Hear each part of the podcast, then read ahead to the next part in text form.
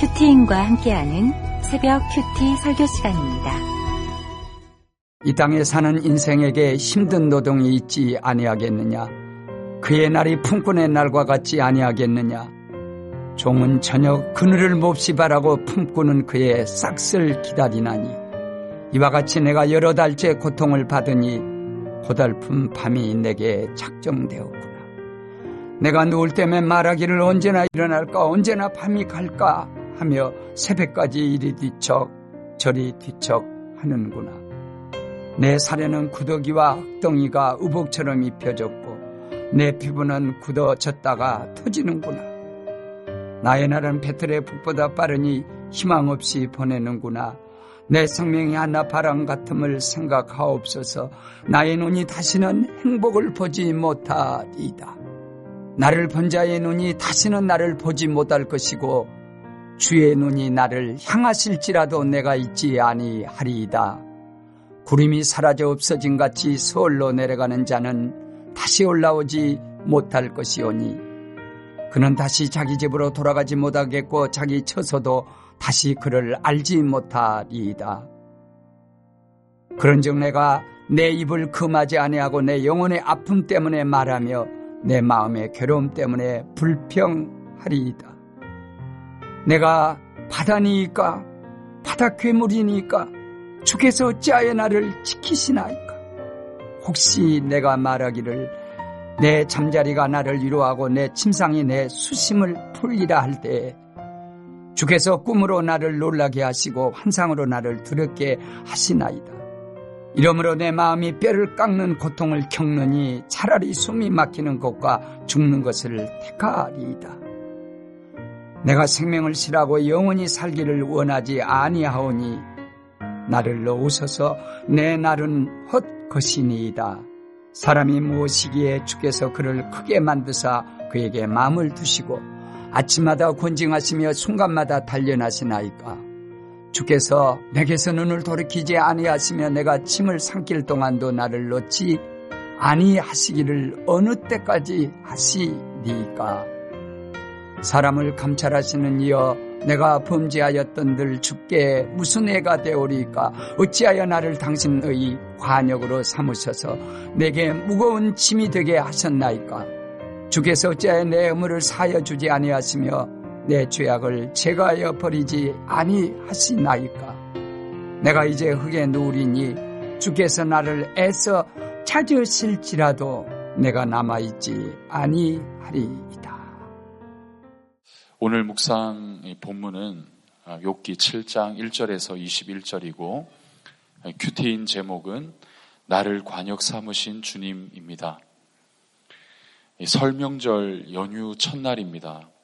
가족과 친지를 만나고 이렇게 쉼을 누리는 시간인데 우리에게 욥기 말씀을 주신 것은 우연이 아닌 것 같습니다. 고난 가운데 있는 분은 이 설 연휴가 더 괴롭고 외롭게 느껴질 수 있습니다. 가족들, 친지들 속에서 홀로 신앙생활을 해서 전혀 이해와 공감받지 못하는 분들도 있을 것이고 찾아갈 가족이 없어서 홀로 집에 계신 분, 질병으로 병상에 누워 계신 분, 재정 때문에 가족들 찾아가기도 힘든 분이 있을 것을 아시고 욥기의 말씀을 주신 것이 아닐까 생각을 합니다. 특별히 오늘 말씀은 그런 우리와 함께 욥이 마치 이렇게 목장 모임을 하면서 자신의 괴로움을 토로하며 나와 같이 비명을 질러주는 것이 아닌가 생각이 됩니다.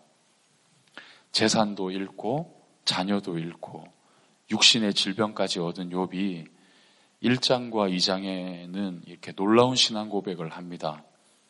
주신 자도 여호와시오 거두신 이도 여호와시오니 찬송을 받으실지니라 하나님께 복을 받았은즉 화도 받지 아니하겠느냐 이렇게 놀라운 신앙 고백을 하죠.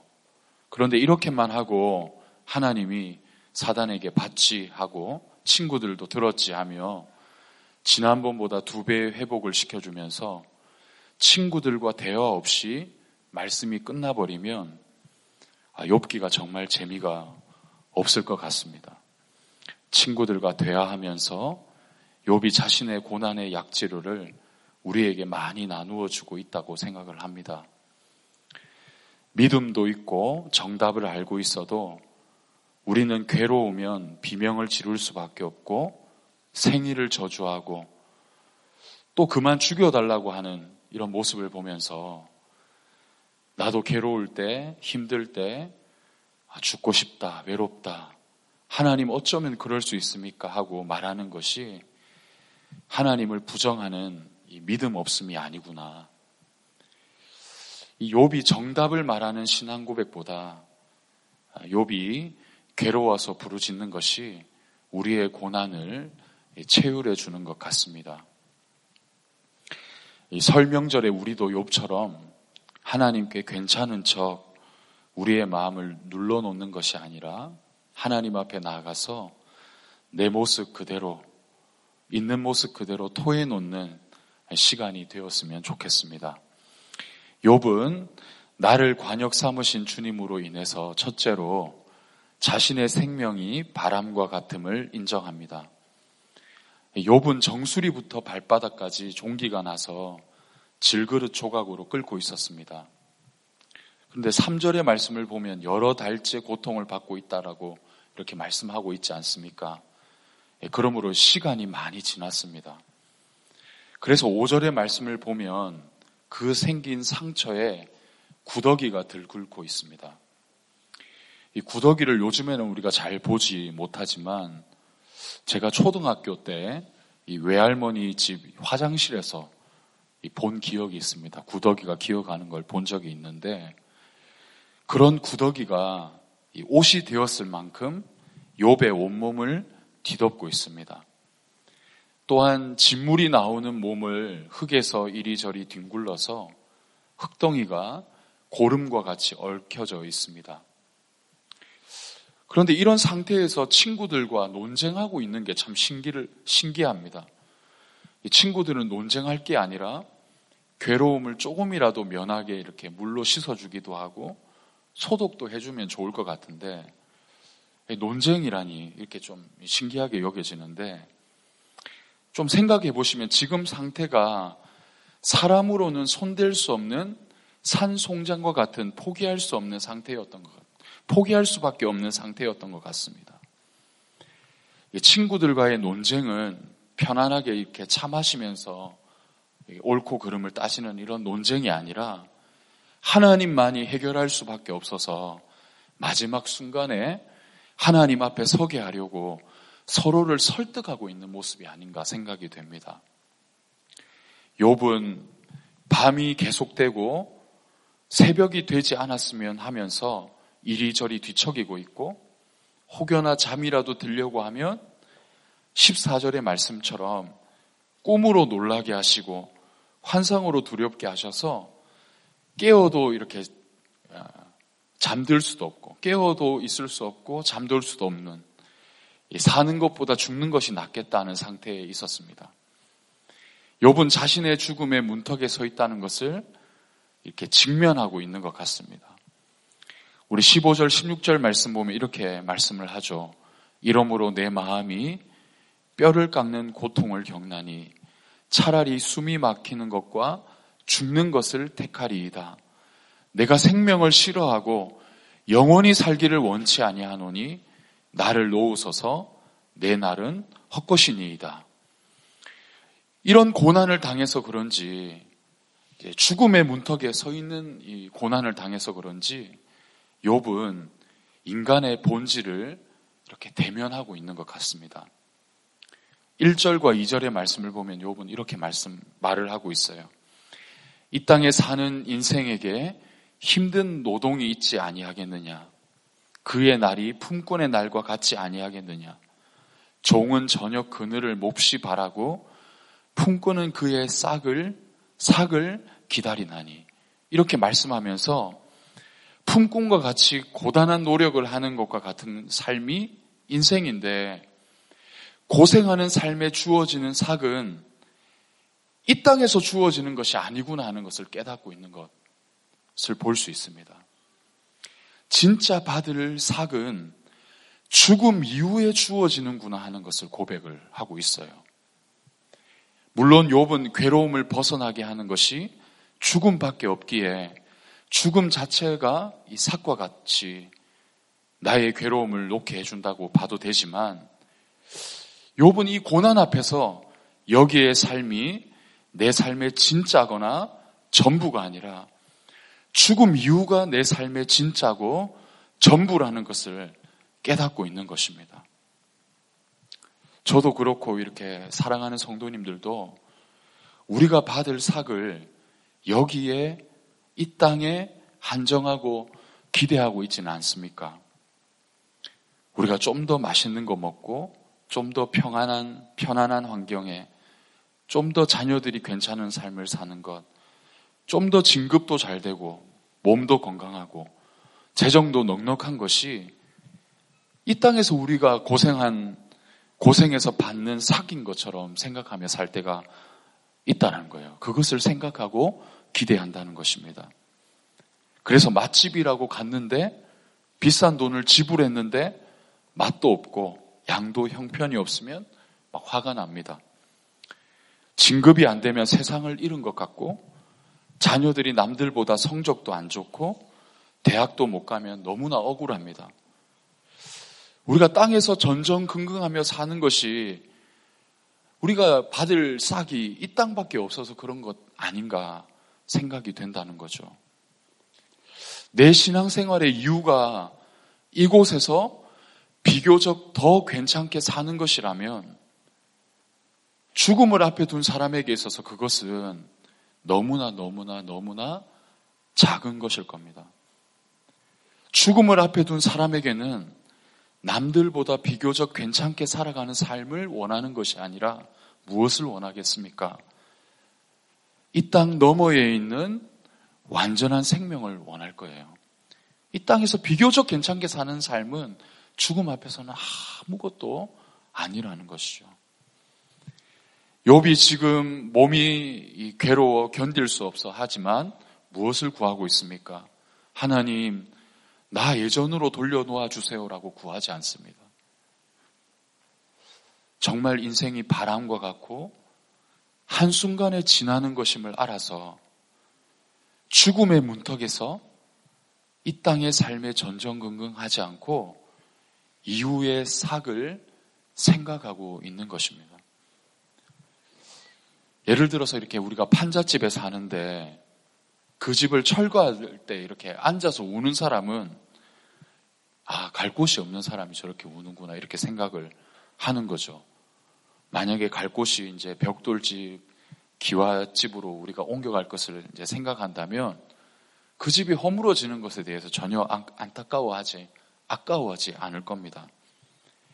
마찬가지로 영원한 본향이 있고 천국의 소망이 있으면 이 땅의 삶이 경쟁하고 누구보다 더 잘 사느냐에 있지 않다는 것을 깨닫고 내 인생이 바람같이 배틀의 북보다 빠르고 후 하고 불면 없어지는 삶임을 알아서 진짜 내 삶의 전부가 죽음 이후에 있다는 것. 그것을 깨닫는 것이 진짜 복이 아닐까 묵상하게 된다는 거죠. 담임 목사님이 늘 우리에게 밑둥 잘린 나무라는 것, 우리 모두 잘 살고 못 살고 죄인이고 의인이고 상관없이 우리 모두 구원받아야 되는 존재라는 것을 깨달아야 된다고 우리가 수없이 듣지만 우리가 이 고백이 안 나오고 끈질기게 고래 심줄과 같이 고집을 피우면서 비교적 괜찮은 삶을 추구하고 만족하고 안주하려는 악한 본성을 주님은 고난이라는 선물을 통해 그것을 넘어가기를 원하신다는 것입니다. 마치 고난을 주셔서 확성기로 소리를 지르듯이 죽음 이후를 보라고. 이 땅이 전부가 아니라고. 여기에 마음을 쏟지 말라고 이렇게 말씀을 하는 것이죠. 네, 적용 질문 드리겠습니다. 내가 밑둥 잘린 나무라는 것이 인정이 되십니까? 그것을 인정하게 한 고난은 어떤 것이 있나요? 어, 나를 관역 삼으신 주님으로 인해서 둘째로 어, 자신을 단련하는 거룩을 인생의 목적으로 예, 삼게 됩니다. 욥은 자신의 육신을 보면서 하루아침에 없어져도 찾지 않을 내가 정말 하찮고 미미한 존재라는 것을 깨달았습니다. 그러면서 자신이 지금 범죄한다고 한들 크신 하나님 앞에 어떤 해가 될 수 있겠냐. 나 하나 없어진다고 뭐 달라질 것 있겠습니까? 라고 하면서 내가 살아야 될 이유가 특별히 뭐가 있습니까? 라고 하면서 이런 말을 하고 있습니다. 그런데 참 놀랍게도 욥이 하찮고 내가 미미하다는 것을 깨달을수록 놀랍게도 주님이 자신을 생각하는 것이 더 귀하게, 더 분명하게 다가오고 있는 것을 볼 수 있어요. 우리 17절에서 19절 말씀, 이렇게 말씀합니다. 사람이 무엇이기에 주께서 그를 크게 만드사 그에게 마음을 두시고 아침마다 권징하시며 순간마다 단련하시나이까. 주께서 내게서 눈을 돌이키지 아니하시며 내가 침을 삼킬 동안도 나를 놓지 아니하시기를 어느 때까지 하시리이까. 여기에서 사람이 무엇이기에 할 때 이 사람이라는 단어는 에노시라는 것인데 이 담임 목사님 창세기 강의에서 말씀해 주듯이 이 에노시라는 말은 이 에노스라는 말과 같습니다. 한계 상황, 부패로 사라질 삶, 죽을 수밖에 없는 존재라는 겁니다. 죽을 수밖에 없는 존재가 무엇이기에 하나님은 어떻게 하신다는 겁니까? 한계가 많고 부패로 사라질 사람에게 하나님은 어떻게 하신다라고 합니까? 주께서 그를 크게 만드셨다라고 합니다. 그러면서 마음을 두셨다라고 합니다. 크게 만드셨다라고 한다는 것은 존귀하게 여기신다는 겁니다. 너무 귀하게 여기신다는 거죠. 마음을 두셨다는 것은 관심을 쏟으셨다는 겁니다. 마치 양궁 선수가 관역에 온 정신을 집중하면서 끝까지 그 관역을 주목하면서 보듯이 하나님도 자신을 주목하시고 침 삼킬 동안도 놓아두지 않는 어쩌면 너무나 부담스러운 관심을 자기가 받고 있다라고 한다는 겁니다. 정말 사라져 버려도 소망이 없는 아무 이유가 없는 어, 미미한 그 존재에게 너무나 부담스러운 관심을 갖고 계시다는 거예요. 욥은 더 이상 이 땅에 소망이 없습니다. 육신을 볼 때에도 기능적으로 전혀 쓸 데가 없어요. 게다가 여기가 전부가 아니라 죽음 이유가 전부라는 것을 알고 있어요. 그런데도 불구하고 하나님이 욥을 데려가시지 않고 이 땅에서 온 마음으로 욥에게 관심을 주시는 그 이유가 무엇이 있겠습니까? 욥이 어떤 조건을 갖고 있기 때문에 또 욥을 기능적으로 쓰시기 위해서 그렇게 관심이 있는 것이 아니라 아무 까닭 없이 조건 없이 욥을 사랑하시기 때문에 욥에게 관심이 있는 것입니다.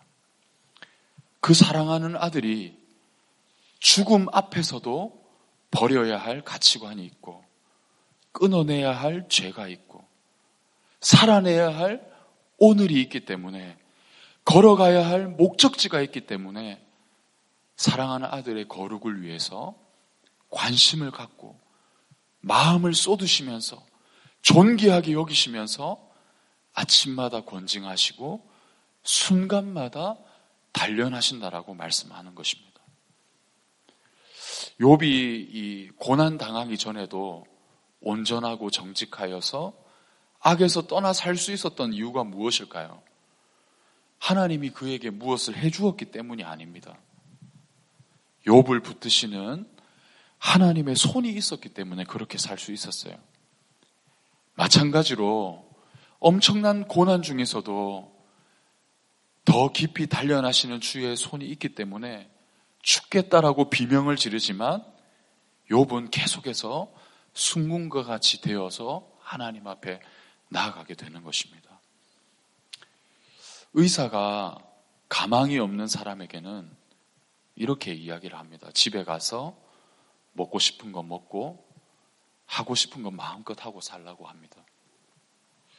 그래서 어쩌면 가장 무서운 선고는 먹고 싶은 건 마음껏 먹고 하고 싶은 건 마음껏 하라고 하는 거예요. 그 원대로 내버려 두는 것입니다. 그러나 살아날 가망이 있는 사람, 건강해질 가망이 있는 사람에게는 어떻게 합니까? 집요하게 간섭합니다. 먹는 것부터 활동하는 것, 수면까지 생활을 완전 바꾸라고 하는 거예요. 저는 이 요한복음 말씀을 묵상할 때 6장의 말씀에서 참 많은 감동을 받았는데 요한복음 이 6장에 이 오병이의 말씀을 묵상하면서 은혜가 되었던 것은 무엇이냐면 예수님이 무리에게는 원대로 주었다는 겁니다. 예, 원대로 그들이 배부를 만큼 원대로 주셨다는 겁니다. 떡을 먹고 배부른 것이 그들에게는 전부였어요.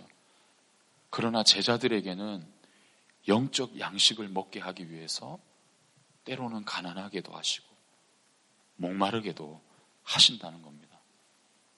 그러면서 내가 가난하고 부족하고 목마른 것이 저는 늘 하나님 앞에 기도하는 제목이 내가 벗어야 될 짐이라고 하나님 이거 벗겨주세요라고 기도를 했는데 그게 아니라 주님이 주시는 복이라는 것이 깨달아져서 참 많이 눈물이 났습니다. 지지난주 이렇게 목장 모임을 하는데 밤 이제 11시쯤 되어서 어머니에게 전화가 왔어요. 목장 모임 중이라서 전화를 받지 못했지만 우리가 알다시피 밤에 연락이 오면 대부분 안 좋은 일이 있을 때 이제 연락이 오지 않습니까? 안 좋은 일이 있는 것이다. 이렇게 생각이 되어서 문자를 남겼는데 바로 답이 오더라고요. 어머니가 누나가 암에 걸렸다고 어, 기도해 달라고 이렇게 문자가 왔어요. 어, 그래서 이제 목장 모임을 마치고 전화를 하니까 우시면서 누나가 아, 이제 40대 이제 중반인데 유방암인데 어떡하냐고 이제 집도 사고 편안해지려고 하는데 너무 불쌍하다고 고생만 하다가 병까지 얻었다고 하면서 막 우시는 거예요. 그래 누나가 어떤지 이렇게 물어보니까 누나도 이렇게 밥 먹다가 울고 이야기하다가 울고 그냥 주룩주룩 눈물밖에 안 흘린다고 하는 겁니다.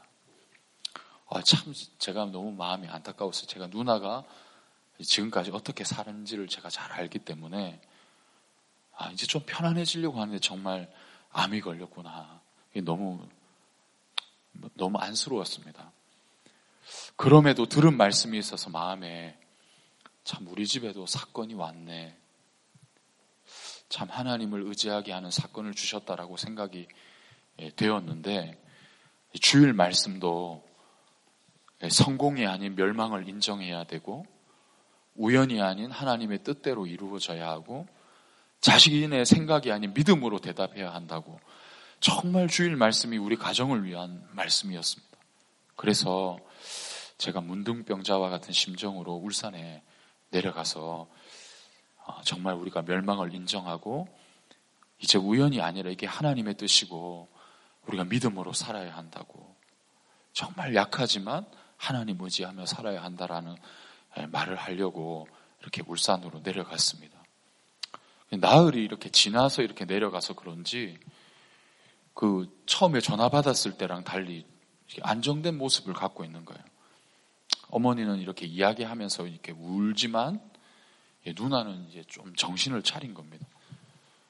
예, 휴직도 하고 이제 치료에 이제 전념할 것을 이제 준비하면서 예전에는 이렇게 몸을 혹사하면서 이렇게 치열하게 이렇게 살았는데 이제 치료받고 난 이후에는 좀 편안하게 여행도 다니고 하고 싶은 것 하면서 살겠다고 이렇게 얘기를 하는 거예요. 누나도 신앙이 있고 예, 말씀도 듣고 있다라고 하는데 그렇게 이야기를 하는 누나를 보면서 한편으로 예, 힘들게 산 누나가 좀 편안해 편안해지려고 하는가 보다 하고 이렇게 생각이 들면서도 왜 좀 더 이렇게 괜찮게 사는 것은 이렇게 꿈꾸면서도 왜 영원한 것을 바라보지 못할까? 왜 회개가 나오지 않을까? 왜 치열하게 살 때나 편안하게 살려고 할 때도 왜 하나님의 뜻대로 사는 것을 결정하지 못할까? 아, 이런 것을 보면서 좀 안타까워하면서 아, 누나에게 기도해 주면서 이렇게 말했습니다. 우리가 하나님의 뜻대로 치열하게 살 때 또 이렇게 잘 못 살았는데 하나님 말씀 믿고 살려고 주신 게 선물이 아닐까.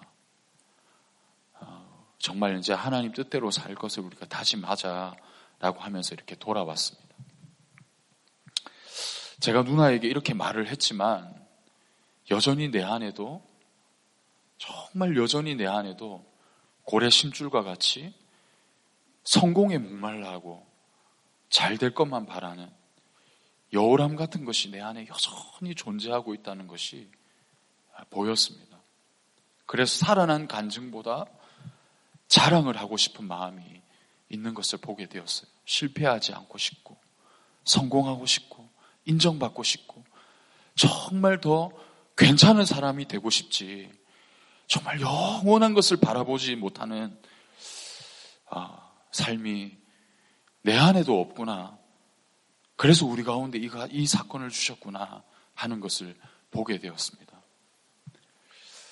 내 안에 죽음 이유가 전부이고 진짜임이 없기 때문에 내가 더 얼마나 고난을 받고 기근을 기다려야 내가 밑중 잘린 나무라는 것을 믿고 구원을 가치로 놓고 살아갈까? 천국을 소망하며 살아갈까? 그래서 주님이 쉬지 않고 끊임없이 돌이키는 사건과 환경을 주시는구나 하고 생각이 됩니다. 나를 아침마다 권징하시고 순간마다 단련하시는 주님의 손이 아니고는 하루하루 말씀을 묵상하고 주의 말씀에 내 인생을 붙들리지 않고는 내 인생이 붙잡히지 않고는 결코 내 병든 가치관을 버릴 수 없고 주님이 원하시는 하루를 살 수 없다는 것이 인정이 됩니다. 존귀하게 여기시고 관심을 기울이시는 주님의 사랑으로 고난을 짐처럼 여기는 것이 아니라 복으로 여겨서 하루하루 주어진 삶을 살아가는 나와 가정이 되기를 아, 기도합니다. 적용 질문입니다. 고난이 짐처럼 여겨지시나요? 복처럼 여겨지시나요? 명절에도 빠짐없이 손으로 말씀을 묵상할, 적으며 말씀을 묵상할 것을 다짐하시나요? 우리 기도하겠습니다. 주님, 우리 인생이 여기가 전부가 아니라 이 이후의 삶이 실제이고 전부이고 거기에 우리의 상과 벌이 있음을 깨달을 수 있는 마음을 허락해 주시기를 소망합니다. 여전히 이 땅에서 더 괜찮은 삶을 사는 것을 구하는 마음이 고난을 통해 벗어지게 하여 주시옵소서. 천국 소망을 따라 구원의 가치관을 갖고 이 땅을 살 수 있도록 주님 붙들어 주시기를 소망합니다. 얼마나 더 많은 고난을 받아야 할지 모르지만 그 고난이 벌이 아니라 짐이 아니라 나를 존귀 여기시고 관심을 기울이시는 주님의 사랑으로 여기게 하여 주셔서 오늘 하루 거룩하게 살아가야 할 삶을 살아내게 하여 주시옵소서. 주님의 함께 하심을 더 깊이 누릴 수 있게 하여 주시옵소서.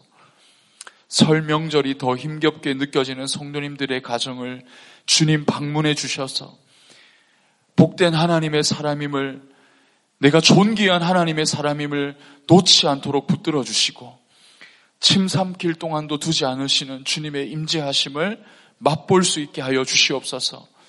성도님들의 모든 가정에 믿지 않는 자들이 예수 믿는 구원의 역사가 나타나게 하여 주시고 귀성길 오가는 모든 발걸음을 주님 지켜 주시옵소서.